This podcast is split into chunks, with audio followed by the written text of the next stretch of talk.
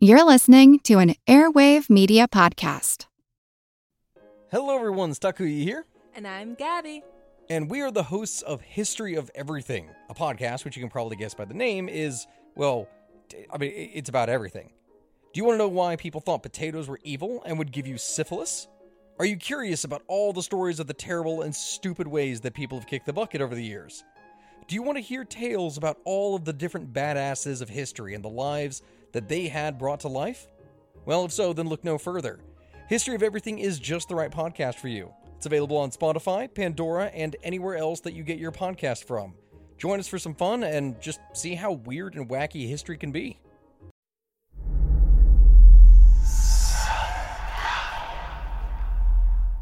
Hey y'all, spooky season is here. And if you're looking for a show to whet your appetite for a little haunted history, then I'd like to invite you to check out Southern Gothic, a chart topping history podcast that explores some of the most infamous legends, folklore, ghost stories, and hauntings of the American South. We've covered all sorts of stuff from the Bell Witch of Tennessee to the disappearance of the Confederate submarine, the H.L. Hunley. Not to mention our deep dives into the local lore of some of America's oldest and most haunted cities, like New Orleans, Charleston, and St. Augustine. So, if you're ready for a little good old fashioned Halloween storytelling with a commitment to quality historical research, then be sure to check out Southern Gothic today. It's available now on all your favorite podcast apps. when artist Yamandu Canosa knocks on Salvador Dali's door. What happens next? Enter the world of contemporary art in a new special exhibit, now at the Dali Museum.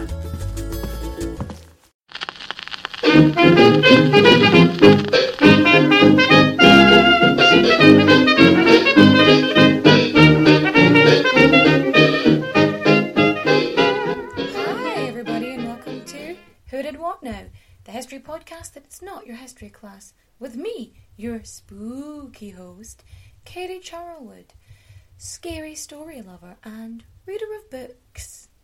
Hey, we are back, and it is October, and you know what that means. It means we're gonna delve into some spooky stuff, or some creepy stuff, or some general dark history. I haven't decided it all yet, but we're gonna do it, and it's gonna be fun. It is that wonderful time of year again, Gay Christmas, or as some of you may know it, Halloween.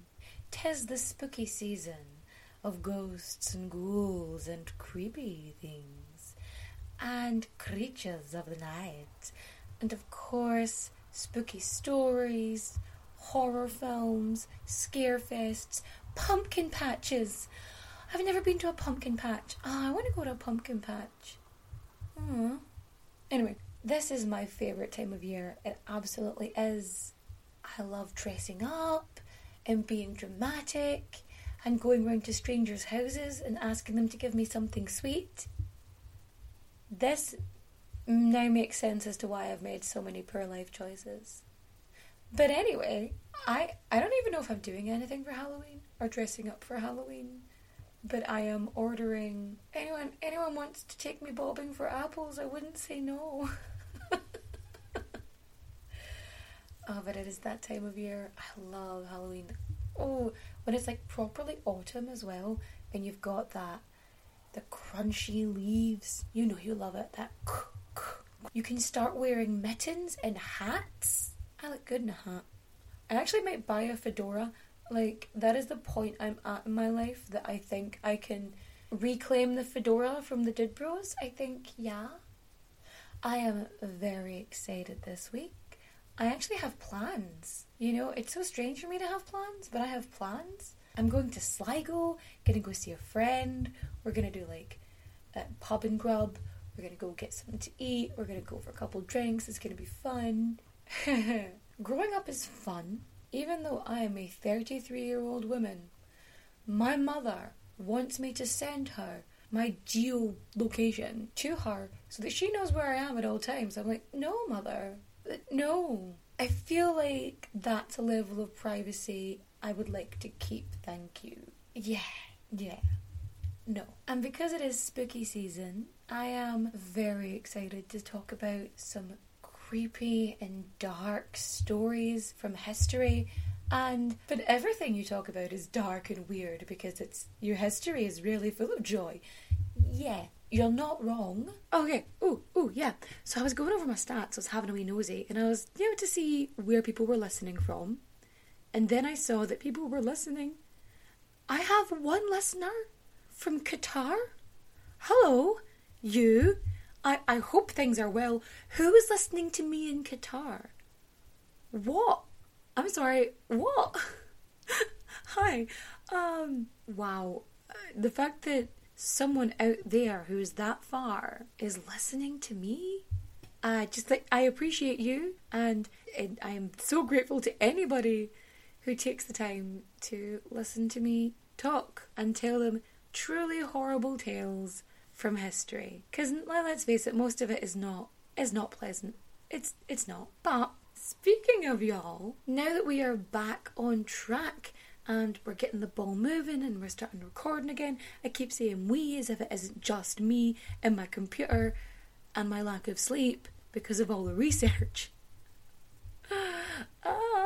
Ah, yeah. Seeing as we're back on track again, you know, if if you're new to the show, or maybe you're not new to the show, maybe you've been around for a while, and you're thinking, I don't have two and a half minutes out of my day to do stuff. Why not? If the pandemic has taught us anything, time is an illusion. And I would really, really appreciate if you would just go onto Apple Podcasts and rate and review five stars. And you can say anything. You can say that you like the autumn, or your favourite season, or your favourite horror movie, or you could tell me what I should dress up as for Halloween.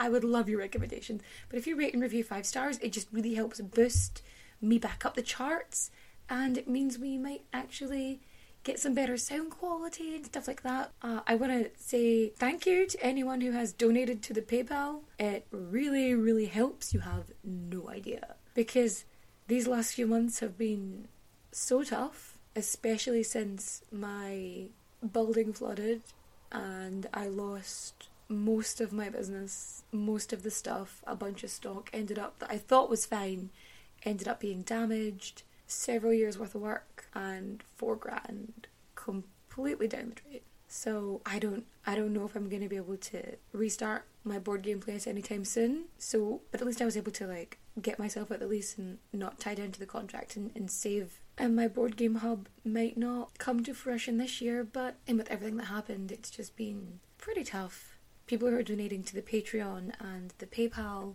it means that I can still produce this. It meant that I was able to pay for the hosting and that people were able to still download or listen to this. So thank you to everyone who has contributed. Uh, you have no idea how helpful you are, and I want to thank you. I don't know what you're thinking. Quit your jibber jabber and fact me. In fact, you I will. But first, we have to get our source on, so let's do it. Our sources are Vlad the Impaler, In Search of the Real Dracula, by M.J. Trow. Vlad the Impaler, The Good, the Bad, and the Monstrous, by Cat Ansett. Vlad the Impaler, by Elizabeth Miller. The Reign of Dracula in 1448 by Matei Cazacu. In Search of Dracula by Florescu and McNally. And of course, our favourite websites, thesmithsonian.com and biography.com. And you know what, damn it, let's, we may as well reference it. Bram Stoker's Dracula. When you think of October and the spooky season, we think of a few creatures. We have ghosts, werewolves, zombies, and of course, vampires. And the most famous vampire of all, Dracula. Yes, I have watched far too many Hammer horror movies, and also Bram Stoker's Dracula, starring Winona Ryder and Keanu Reeves. Uh, I've seen that too many times. It's it's not good. It, it's it's probably warped me somehow, but we're just gonna we're just gonna live with it. I think. Yep. I want to apologise for any Romanians listening who have to listen to me pronounce things terribly. I tried, but we'll, we'll, we'll see how we get on. So, the most famous vampire in the world, Bram Stoker's Count Dracula, was inspired by a man who was probably more terrifying than the legend that spawned from his existence. I'm gonna put a content warning now, actually. Things are gonna get very dark and very gory pretty quickly. So if if you're off put by anything horrific, including the manners in which men, women, and children were slaughtered, probably best to skip this one. Okay? Cool. So, Vlad, young Vlad, baby Vlad, itty bitty Vlad, was born somewhere between 1428 and 1431 CE. We're not entirely sure when, they didn't write it down. And I know what you're thinking. Wow, we don't have an accurate birth date for a man who ruled? I know, but what ifs? And the thing about Vlad is he was the second born son, so he wasn't really that important. He had an older brother and a younger brother. If he had any sisters, I I don't know. They're they're not listed. I'm not even sure who his mother was. I did look up, but at this point I'm not entirely sure she was named. His father, on the other hand, Vlad II of Wallachia, earned the nickname, earned a new surname, Dracul. Because, right, because in 1431, which may or may not be the year that Vlad was born, King of Hungary inducted Daddy Vlad into the Order of the Dragon, the whole purpose of which was to keep the Ottoman Empire at bay. Now, the King of Hungary, he basically goes on and becomes the Holy Roman Emperor. It's a thing. Oh, geography time! Who doesn't love maps and shit? Basically, areas like Transylvania and Wallachia, which are now in Romania, Romania didn't exist as a country until I think the 1800s. So at this point, it was still a bunch of territories under the rule of Hungary. So Vlad, Daddy Vlad, he was actually originally from Transylvania. Vlad III, our er Vlad. But Vlad the Impaler was very much based in Wallachia and never actually set foot in Transylvania unless he was just passing through. But these areas, these principalities, basically sat between Christian Europe and the Muslim lands of the Ottoman Empire. So Transylvania, which is like just above Wallachia, they were constantly involved in these like big bloody battles because you've got Ottoman forces coming one way and you've got Christian crusaders coming the other. You know, there was always something going somewhere. So yeah, so Daddy Vlad he gets inducted into the Order of the Dragon, a Christian military order. Who knew? So when he has the surname Dracul, Vlad III becomes son of Dracul, which then turns into Dracula. It's, it's, it's a thing. So, just in case you were wondering how the fuck they got Dracula from Vlad, there you go. Also, in sort of modern Romanian, Dracul actually means devil, so it, it kind of works in several levels. So, yeah, there's constantly these battles going back and forth, and Vlad II is like the prince of this, principality. That's why he's a fucking prince. And Daddy Vlad is called to this diplomatic meeting in 1442 with the Sultan, with the Turkish Sultan. And apparently it was bring your kids to work day. So he brings little lad Vlad and his younger brother Radu. But, surprise, surprise, it's a trap! So Vlad II and his two younger sons are arrested. All three are arrested and they're held hostage. Daddy Vlad gets released, like on the condition that he leaves his two boys behind. You know, as a as an insurance clause. Yeah, the Ottomans really wanted Daddy Vlad to behave himself with regards to this war that was going on between Hungary and Turkey. See, this is a common thing that happened in the medieval era is someone would take the child of an enemy and raise them. And they do this for two reasons. One, so the enemy wouldn't start shit, because you know, they, one would assume you'd want your children to stay alive. And the second part is by raising the enemy's children, by teaching, training, all this stuff, it makes them loyal to them and not their family. Or at least that was the idea behind it. It would be classic conditioning, training and socializing the child to be part of that culture and those beliefs and and have them more aligned with you than their family, the enemy. Under the Ottomans, little Vlad and his younger brother Radu, they get taught philosophy, science, the arts. They're having a whale of a time. They also train them to become skilled horsemen and warriors. But uh, surprisingly enough, it wasn't all peaches and cream. Because although they are, you know, training them and stuff, at the end of the day, they're still prisoners. And there were occasions where Vlad was imprisoned and tortured and was no stranger to the punishments inflicted by the people who were raising him. And it was while he was being held in the Ottoman Empire that Vlad witnessed how the Ottomans impaled their enemies. Don't worry, it gets worse. While they're being held, so about five years later after they've been taken hostage, Daddy Vlad is the victim of a coup. These local warlords oust him as the ruler, take him to the swamps, and assassinate him. And Daddy Vlad, he actually got off pretty lightly because his older brother Mircea, who technically should have become leader after Daddy Vlad died, ends up being tortured, blinded, and buried alive. So while Vlad and his brother are treated, you know, pretty well by the standards of the time. His younger brother, he he basically went over to the Turkish side, but Vlad Vlad wasn't really super happy about the fact that he'd been held captive and that his father and brother had been assassinated. I mean, as life events go, probably not a fun way to have things. A year later, Vlad is released, and he is a man with a mission, and he is looking to take back rule of Wallachia from his cousin Vladislav II. And this is the first time he does this. Effectively, so he utilizes the connection he has and embarks on a campaign with the military support from these Ottoman governors. Everybody shush! William Shatner has something to say. Kat and Jethro, box of oddities. What do you do when the woman you love dies? Well, of course, you dig her up and you live with her. Aww. The show examines weird things. There are plenty of old photographs from this time period of children out in the streets playing in and among the dead horse carcasses. Oh, I miss those days. Things used to be so much simpler. Kat and Jethro. Then there's the urine wheel, which sounds like a really bad game show. Thing done weird things.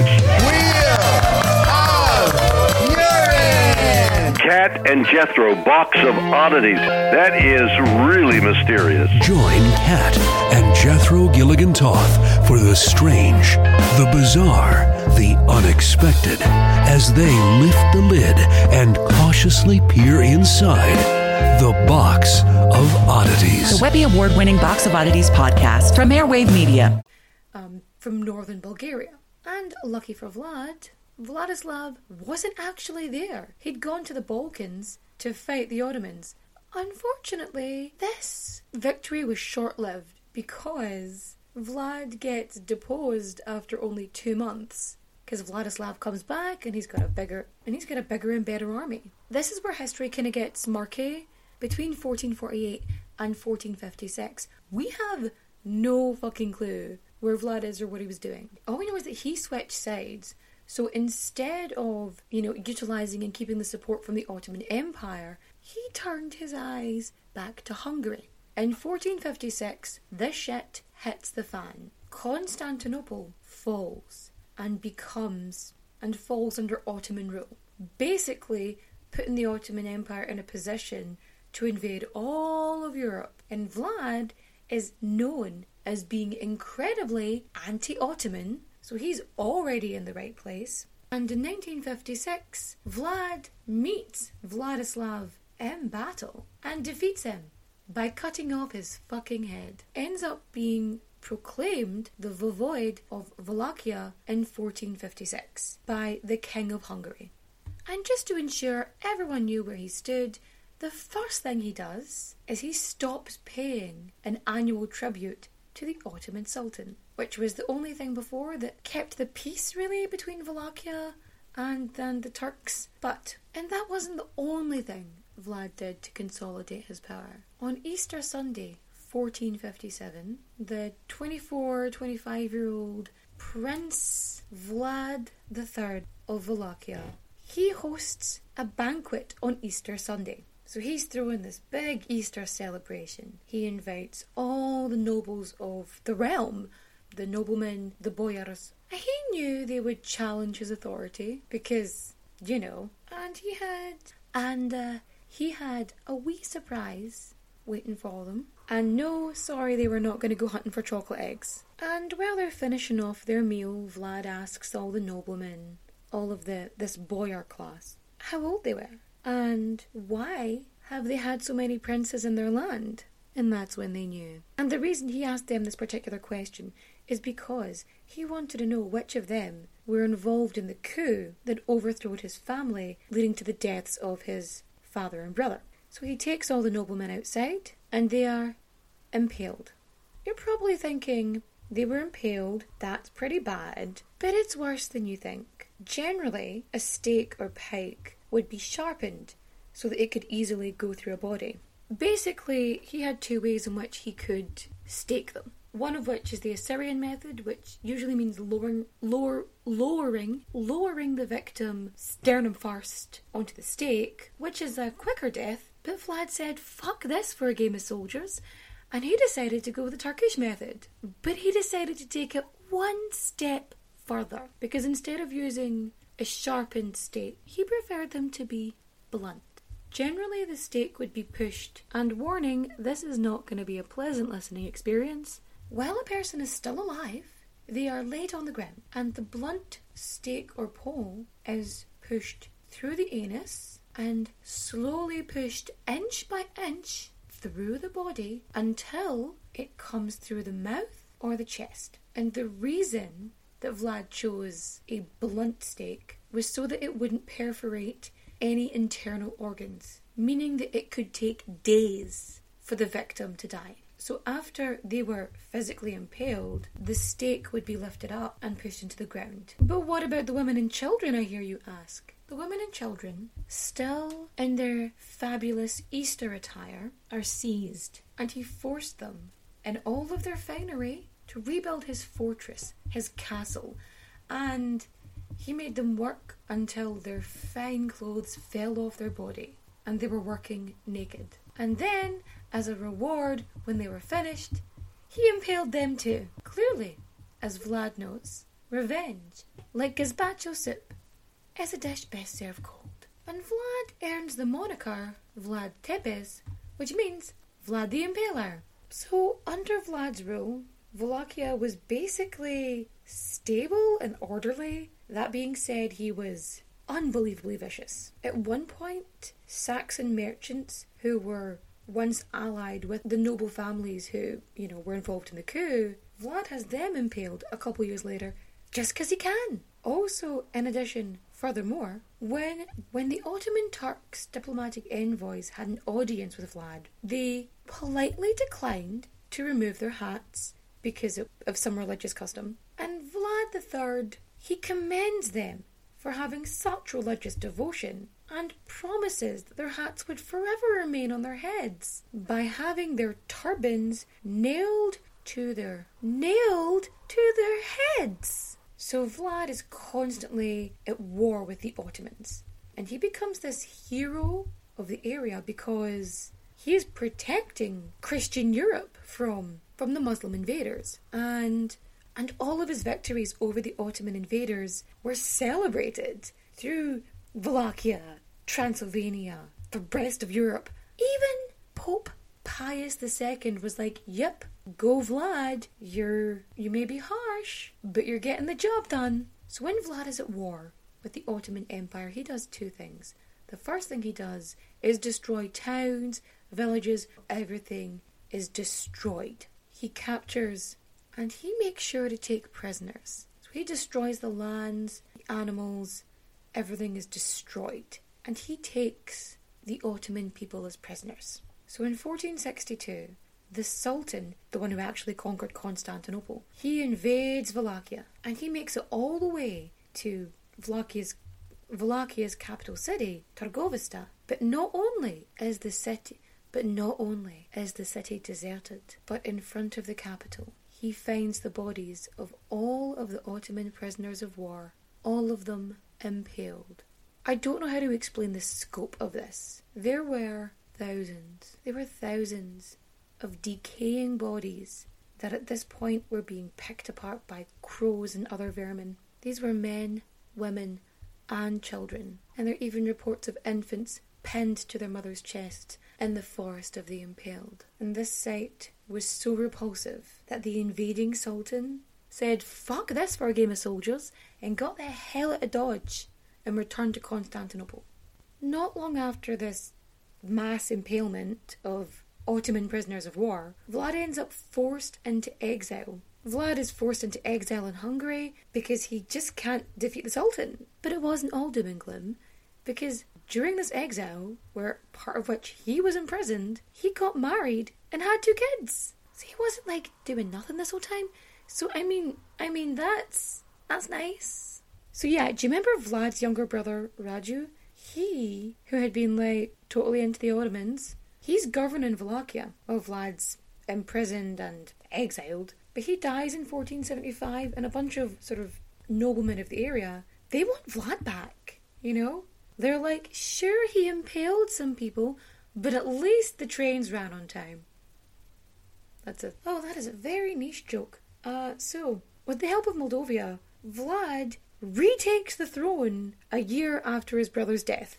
But again, unfortunately for Vlad, this success, like his first one, is also short lived because later that very year, he is marching towards, surprise, surprise, yet another battle with the Ottomans. As he's on his way there, trip trapping along, there's an ambush, and he's beheaded. And the legend goes, and his head was taken and delivered to the Sultan in Constantinople as a trophy for him to display above the city gates. Now, what happened to the rest of his body? We don't actually know. It could be in Snagov. It could be in Comana. It could be in Bucharest or Danube or eh, we're not sure. We, we don't know where it is. It's it's somewhere.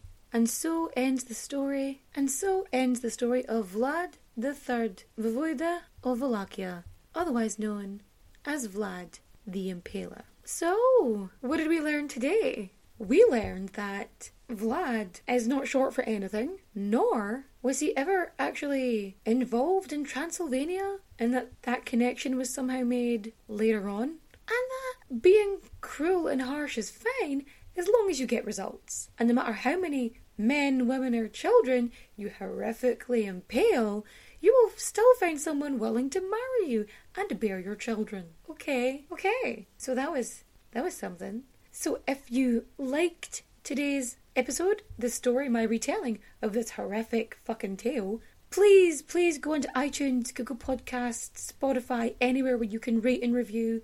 Rate and review me five stars and say something nice. Um, or don't say something nice. I don't care. Say say whatever you like. It just it just really really helps. It really helps me, and I would greatly greatly appreciate it. If you want to help keep the lights running, you can go on to you can go into my Ko-fi. You've got PayPal, and there is and the Patreon. All links are in the description down below. Also, in addition, furthermore, uh, you can follow me on the social medias. I'm on TikTok, Instagram, and Facebook as Who Did What Now Pod, and I'm also on Twitter as Who Did What Now PD because there weren't enough characters allowed in the username, so I improvised. And of course, lest we forget, oh, recommendations this week. Recommendations.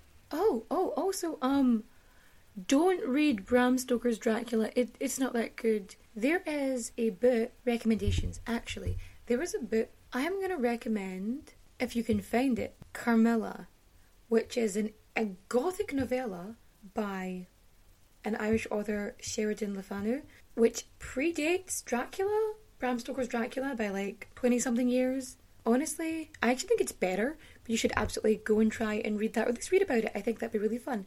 So that's our reading recommendation. Our listening recommendation. Listening recommendations. Actually, listen to Lore if you don't already. Uh, I think there's also a series on Amazon, so like that also counts as watching. Go watch that. That seems like a fun thing to do. I think I watched the first season of Lore on on Amazon Prime, but you should you should go watch that. Um, speaking of lesbian vampires, though, don't watch lesbian vampire killers. We do not need to give James Corden that kind of attention. He doesn't need it. No, thank you. But I want to thank you. But it is that time again, and I want to thank you all for listening. Oh, actually, before I go, I have snail mail as well. So I've got like um, so like if you ever want to write anything to me, I I'll write you back if you give me an address. I have a snail mail address down below if you want to send me any letters. Because penmanship is a lost art, and I'll write you back. Why not? Let's let's just do it. I think it'll be fun. uh, if you've got any kind of stories you want me to cover, uh, feel free to like, like feel free to like tweet or message or email. It's all in there. But I am gonna have to go because it is getting pretty late, and I'm gonna bid you adios, au revoir, au revoir, my friends. Bye bye.